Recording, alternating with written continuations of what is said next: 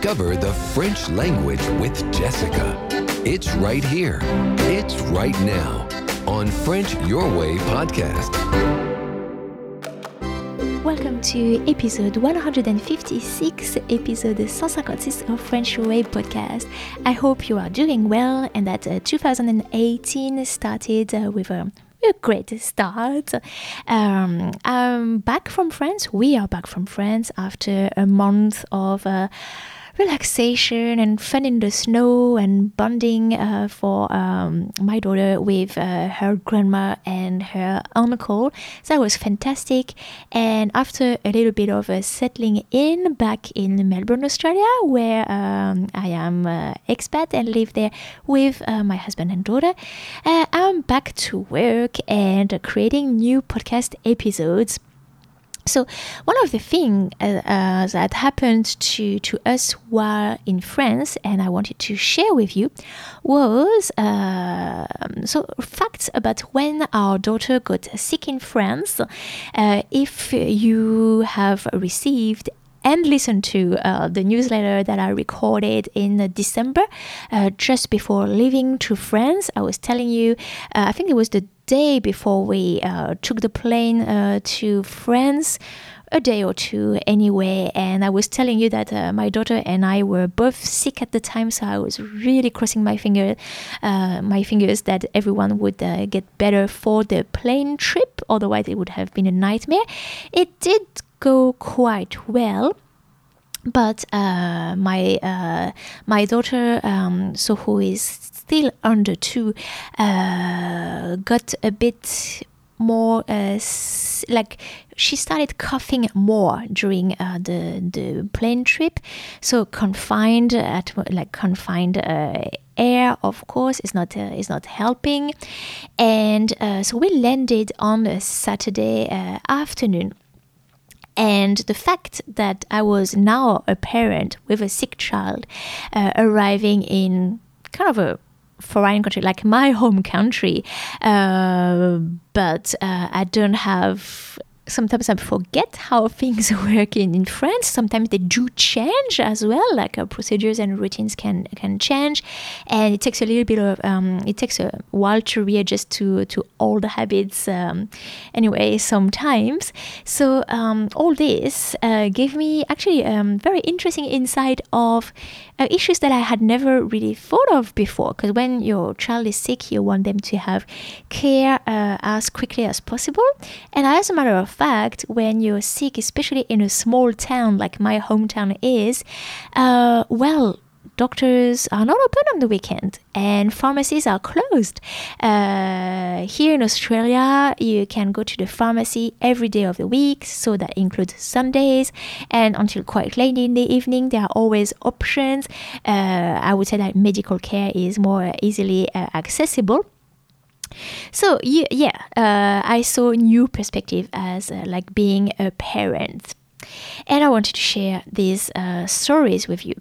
So we were just hoping that she would uh, get better, started coughing more on even more on Sunday, uh, which got me worried because you know, as a mom, um, like she had never really coughed before. In fact, uh, she had um, caught a bronchitis. She she got a bronchitis, une bronchite, and it was her very first one. Uh, so I had never really heard a cough before. So to me, it was a little bit impressive, a little bit worrying.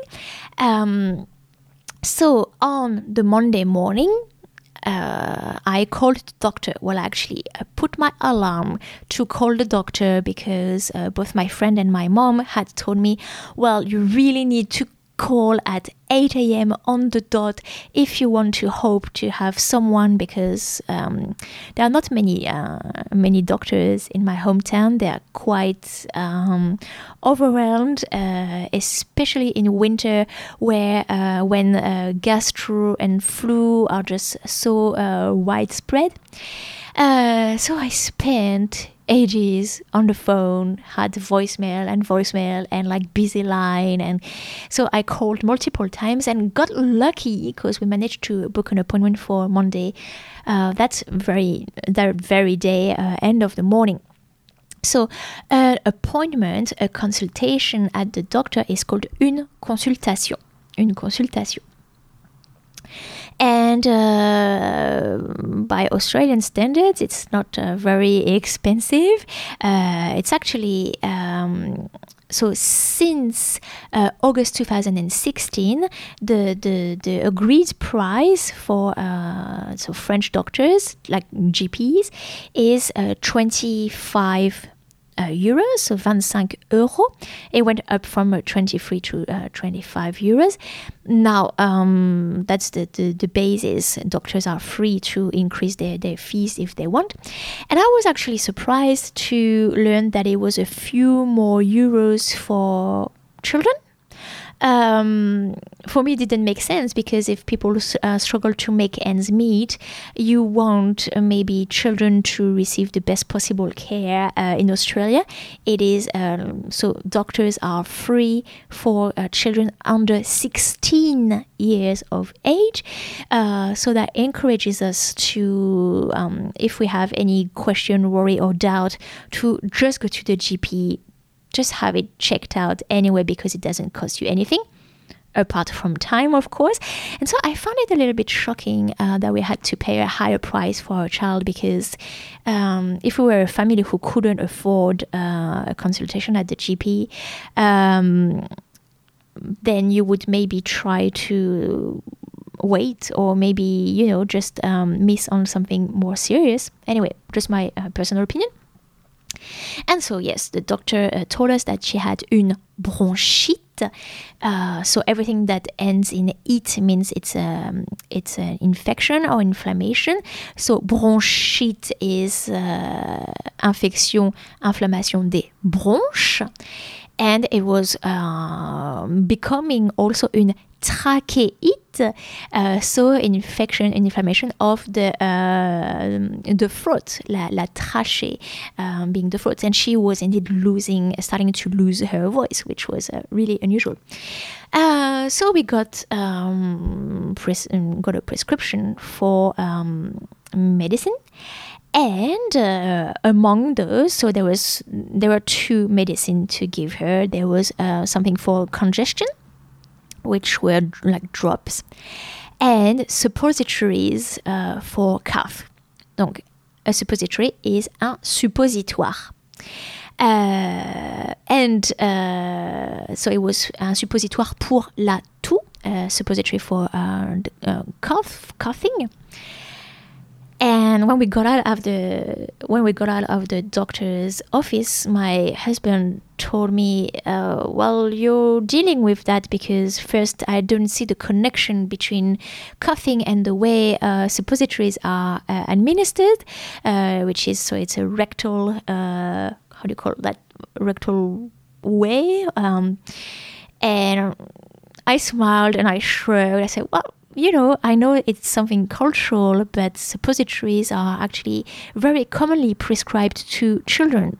Why? Uh, so I internet research, and my friends also told me, both told me that it was uh, more effective. It, it gets like it kicks in very quickly. It's absorbed more quickly.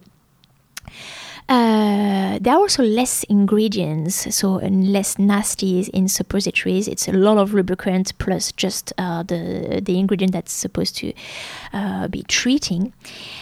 And it's supposed to be easier to give to babies than syrup. Well, if you are a parent, you know that when a child decides that they don't want um, something in their mouth, uh, so drop syrup or just normal food, it can be really uh, tricky to um, manage to administer uh, the, the treatment to them.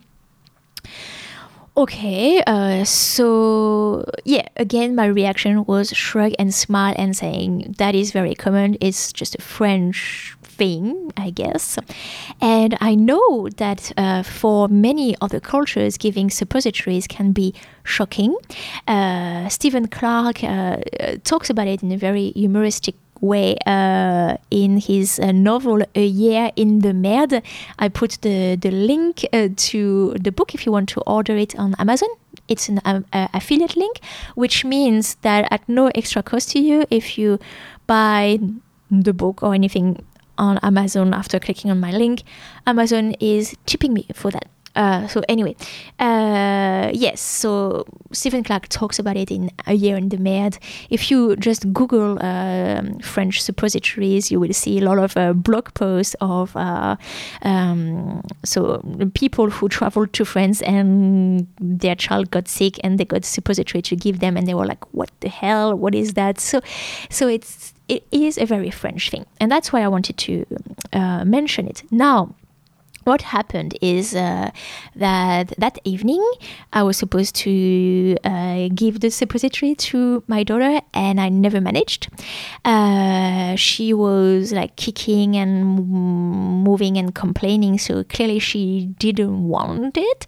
Um, and you know, I started growing really uncomfortable, like really, really upset and on the verge of crying and just I it, it's just suddenly my mind changed and I refused to um, try again to give him the suppository, le suppositoire, because um, I find I think the explanation is that I found myself at the crossword crossroad crossroad ah crossroad of um, my two cultures actually because yes i know that suppositories are very common but because it is not done in other countries and i would not i would not, never have thought about it if i had only been French and living in France. You know, I would have like, this is your medicine, you need to take it, and uh, full stop, end of story. But because I know that it is not common practice, I started like questioning it and growing really uncomfortable with it.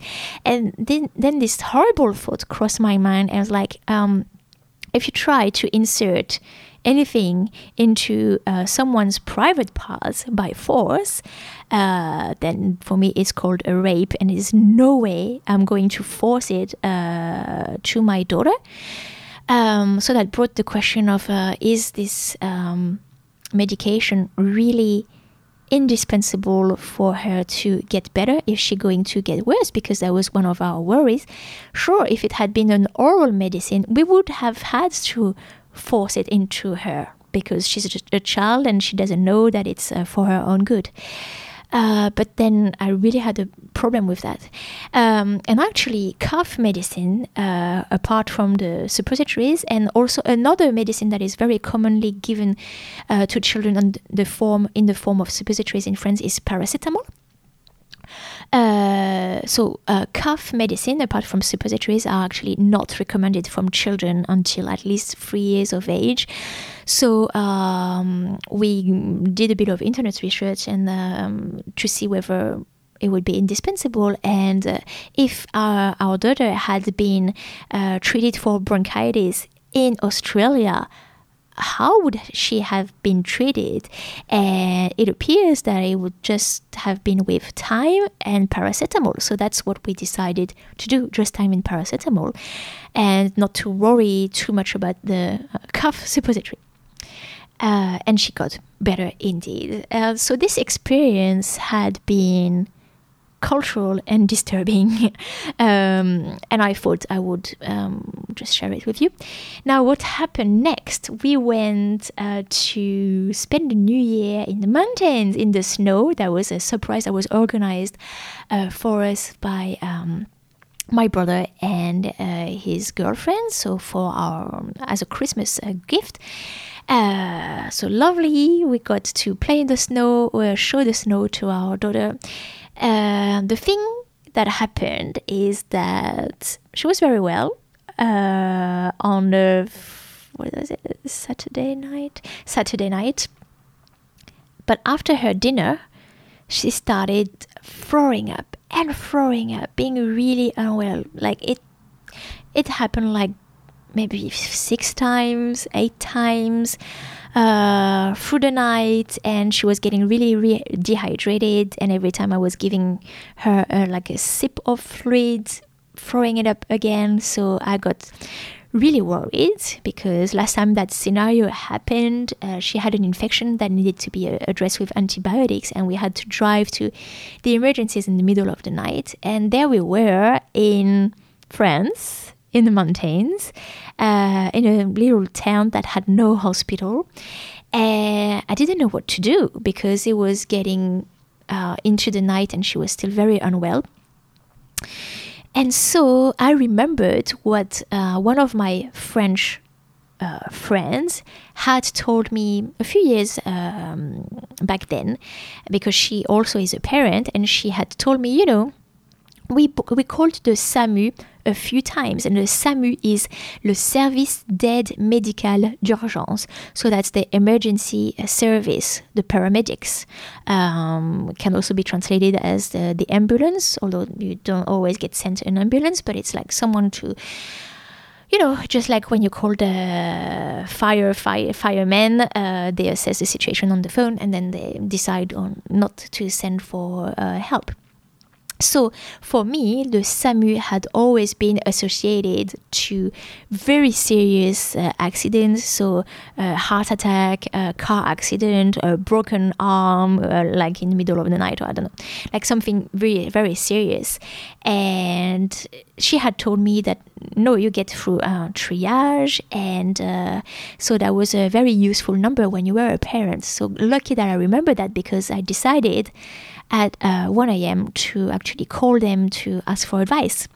And the reason why I tell you that is that I wanted to um, tell you what the emergency phone number is. So, if you want to call le SAMU, so uh, medical help, you can dial the 15, so that's the 15, the 15. Uh, if you want to call uh, for fire, it's the uh, 18, le 18, le 18. Um, so that these are numbers that um, as a child I already knew by heart, but since then there's been just one common uh, number, which is the equivalent of uh, 199, I think, or 119 uh, 199 in the US and uh, triple zero in Australia. So just one unit, like one number for any emergency, and that's the 112 in French. In France, 112, so 112. So uh, 112, and that's the easy. That's the way for me to remember this number is one plus one equals two. 112. So I uh, dialed. Uh, for two reasons why, uh, three reasons why uh, it was a young child who was very sick and I was worried about de- dehydration. But also because it was a um, middle of the night and no hospital nearby. And remember, it was on a Saturday night. So again, I was like, no, tomorrow there won't be any doctors available because I told you doctors are closed on Sundays, so are pharmacies. Uh, and so that was a, the Sunday, and the Monday was um, New Year. so uh, basically, it was the, the worst day to be sick because the next two days everything was going to be closed. So call, ask for opinion. So I called le 112. And then I went through triage. I was surprised because I thought that as a, like the fact that it was a, with the fact that it was a toddler being very sick, uh, I would have been given a bit more priority than that. And I was told that uh, many people uh, were sick and vomiting and so because you know um, it was the holiday season and the flu season. And so I had to wait for a full hour holding the line and fighting not to fall asleep, not to fall asleep. So I got uh, to talk to a, a doctor uh, at 2 a.m. And uh, yeah, so he gave me um, a homemade recipe to make a, um, a, a, drink that would be rehydrating with minerals. Uh, so I give it to you. Un litre d'eau. Un litre d'eau. One liter of water. Deux gr deux grandes cuillères de sucre. So that's two tablespoons of sugar, like heaped, like you put as much as possible as you can. Deux uh, grandes cuillères de sucre et une petite cuillère ou une cuillère à café de sel. So one teaspoon, one coffee spoon of salt. Uh, that and had to make her drink teaspoon after teaspoon every five minutes just because her stomach was so sensitive. Uh, how do you say a pharmacy or a chemist? That's une pharmacie. Et les pharmacies sont fermées le uh, dimanche et les jours fériés. So they are closed on Sundays and on uh, bank holidays. Of course, you may find une pharmacie de garde. Une pharmacie de garde is an emergency uh, chemist or late night chemist. Um, but in our case, it would not even have been in the uh, village where uh, we were. So they just try to have someone that can open uh, in the area if needs be. So it was a bit complicated. Uh, same for doctors. If you really are sick on the weekend, um, well, you know what French people do when they're sick on the weekend? They go to the emergencies. Therefore, uh, there are crowded uh, emergency rooms where you would wait for hours and just people going then for they're going there for a mere cold or something that really could uh, wait for the following day or for the the Monday. So I know that uh, nurses and doctors they are a little bit. Um, sometimes uh, annoyed uh, with that because that becomes just a solution because nothing is nothing else is available and people think that they can't wait. So there is the médecin de garde uh, and there is la pharmacie de garde, but it's not always easy to get access to them too. Uh, so here we are with our um, being sick in France uh, stories. Did you get sick or injured maybe while you were in France? And how was your experience? I would love to know. Um, please send me an email if you want to share your story. So jessica at frenchyourway.com.au. You can also leave um, a comment, share your story publicly on frenchyourway.com.au slash podcast 156. Thanks a lot and see you in the next episode of French Your Way podcast.